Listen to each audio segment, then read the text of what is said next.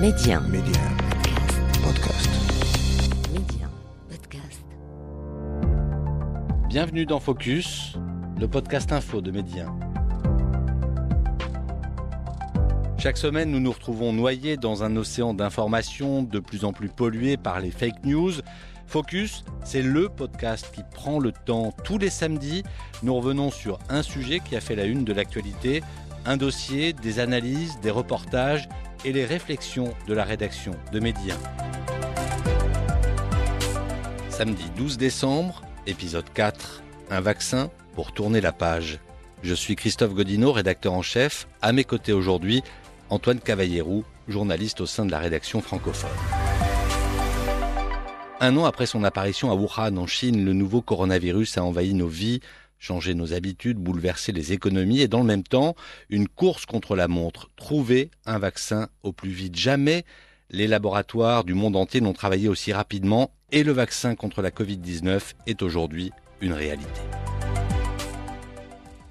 Alors pas encore de date précise pour euh, le vaccin au Maroc, mais Antoine, cela ne saurait tarder, il pourrait même arriver avant la fin du mois. Tout dépend en fait de la validation des vaccins et du calendrier de livraison. Le Royaume a des contrats avec Sinopharm, laboratoire chinois, et avec le laboratoire britannique AstraZeneca. Objectif vacciner plus de 20 millions de Marocains et de Marocaines en trois mois. Justement, comment les Marocains appréhendent cette vaccination? Magali Homo leur a posé la question. Attendu comme le Graal, La seule solution pour retrouver le monde d'avant, le monde d'avant, à condition que ce vaccin soit efficace.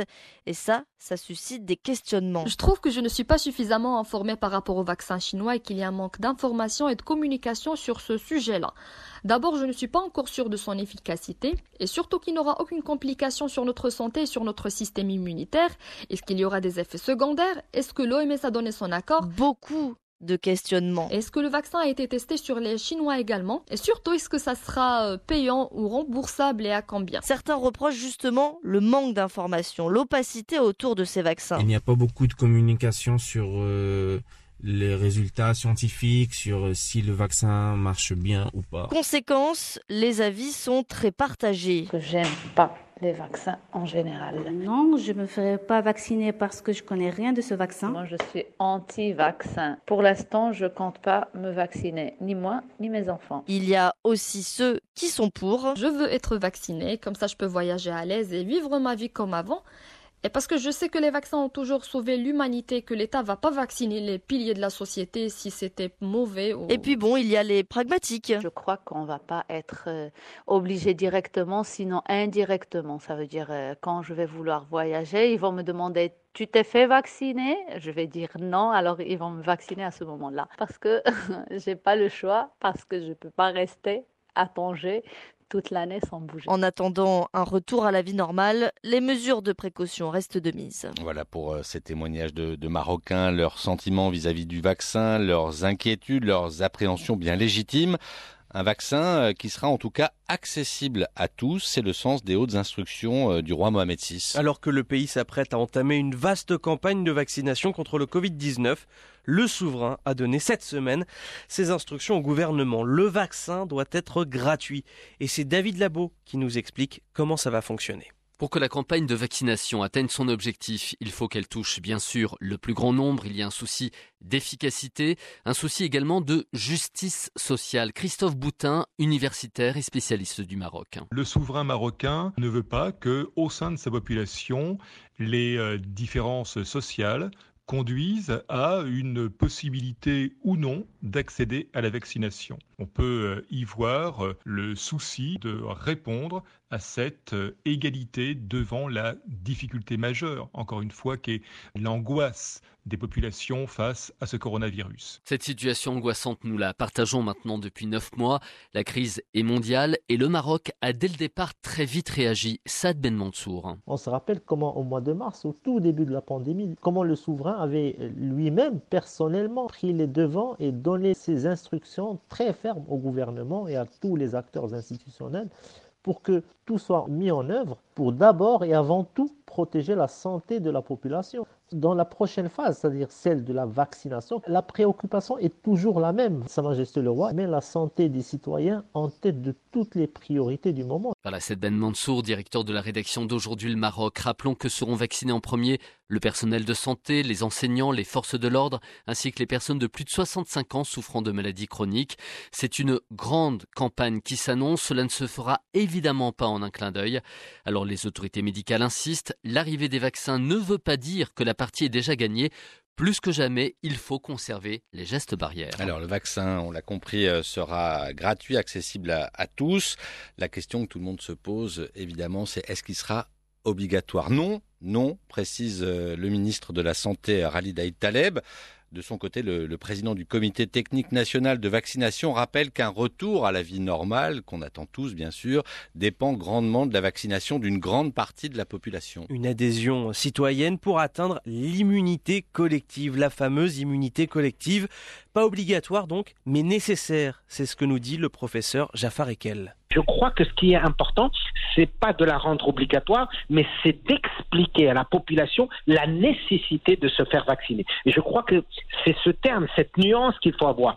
Elle ne doit pas être obligatoire, mais elle est fortement recommandée pour vous protéger et surtout protéger les autres. Parce que l'idée d'une vaccination, c'est pas une protection individuelle, mais c'est une protection collective dans le cadre d'une immunité acquise communautaire lorsque collectivement nous sommes protégés, nous évitons une propagation donc du virus parce que le virus pour qu'il se propager dans une population, il doit trouver une population entre guillemets vierge. Or, plus vous allez vacciner donc de monde qui va avoir ce qu'on appelle des anticorps neutralisants, le virus ne peut plus circuler et donc il faut en moyenne en général, ça varie entre 65 et 80% de la population cible lorsqu'elle est protégée, le virus ne peut plus circuler et à ce moment-là, on va infléchir la dynamique de l'épidémie. Voilà, toujours très clair, hein, euh, notre ami l'épidémiologiste Jafar Ekel. Alors, on attend évidemment tous un, retour à la normale. Et en attendant, eh bien, rappelons l'impérieuse nécessité de continuer à respecter les gestes barrières, le port du masque, euh, lavage régulier des mains, distanciation euh, physique et si possible euh, aérer régulièrement les espaces clos. Alors, il faut quand même prendre le temps maintenant de se rendre compte, ce vaccin contre la Covid-19 disponible si tôt Antoine, c'est tout bonnement incroyable. Oui, tout simplement du jamais vu dans l'histoire de la recherche. Normalement, pour développer un nouveau vaccin, il faut en moyenne 10 ans.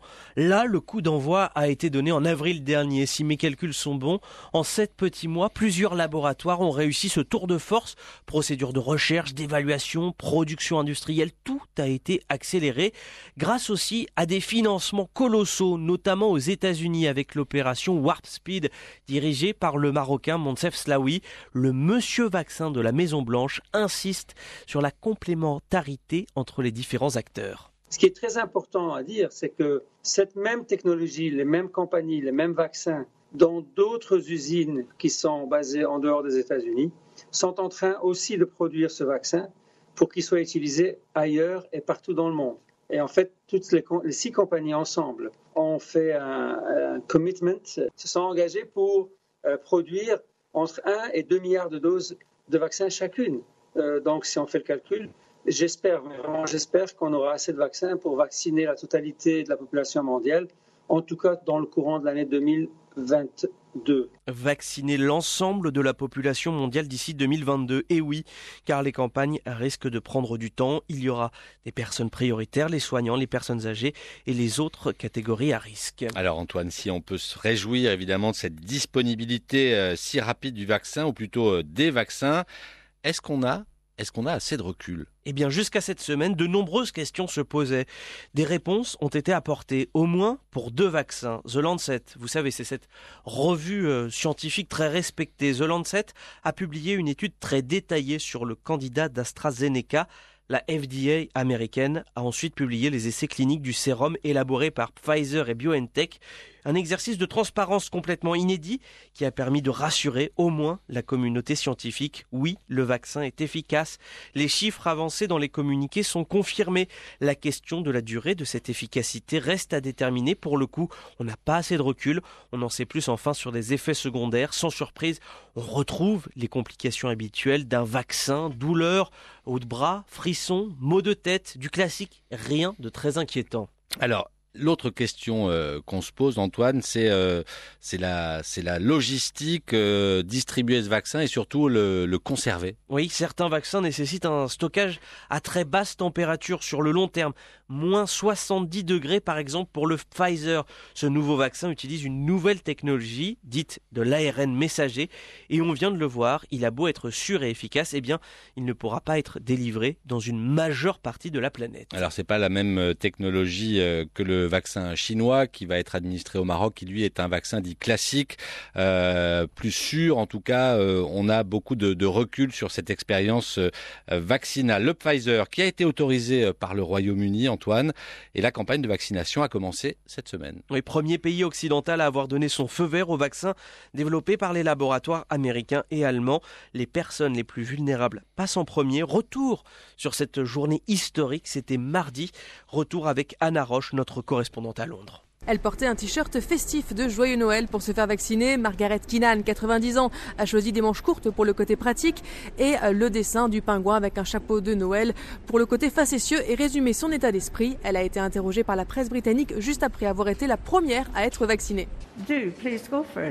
Allez-y, si je peux le faire, vous aussi. C'est une maladie horrible. Tout ce qui permet de nous en débarrasser est un bonus. C'est un cadeau en avance, a dit cette grand-mère qui fêtera son anniversaire la semaine prochaine. Margaret Keenan a apprécié l'attention qu'elle a reçue, dit-elle, mais elle est surtout pressée de voir plus librement ses petits-enfants quand elle aura reçu la deuxième dose du vaccin. Après elle, c'est un certain William Shakespeare, 81 ans, qui s'est assis dans le grand fauteuil bleu pour être le deuxième à être vacciné dans cet hôpital de Coventry, dans le centre de l'Angleterre. Le Premier ministre Boris Johnson, lui, a visité un hôpital de Londres et a parlé à une autre dame de 80 ans, Lynn, qui a elle aussi été vaccinée.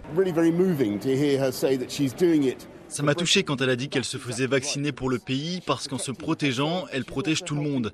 À travers tout le pays, des gens se font vacciner aujourd'hui et au fur et à mesure, cela fera une grande différence. Mais le Premier ministre a tenu à préciser que ce n'était que le début d'une longue campagne qui ne fait que commencer dans environ 70 hôpitaux du pays. Les médecins de famille sont mobilisés dès le 14 décembre pour participer eux aussi à la campagne de vaccination. Anna Roche à Londres pour Média. Et la reine Elisabeth II et son époux le prince Philippe devraient eux aussi se faire vacciner devant les caméras ou pas, on ne sait pas. Euh, l'histoire retiendra, on l'entendait, que le deuxième patient, le deuxième patient anglais à qui on a administré le, sérum s'appelle William Shakespeare. Être ou ne pas être vacciné, telle est la question et j'espère que ce podcast euh, vous aidera à y répondre. Et pour être tout à fait complet, Christophe, des nouvelles du vaccin développé par le duo franco-britannique Sanofi-GSK. Ce vendredi, on a appris que le projet avait pris beaucoup de retard et que leur précieux sérum ne serait pas prêt avant la fin 2021. Et c'est ainsi que s'achève ce nouveau numéro de Focus. N'hésitez pas à vous abonner à ce podcast et rendez-vous la semaine prochaine.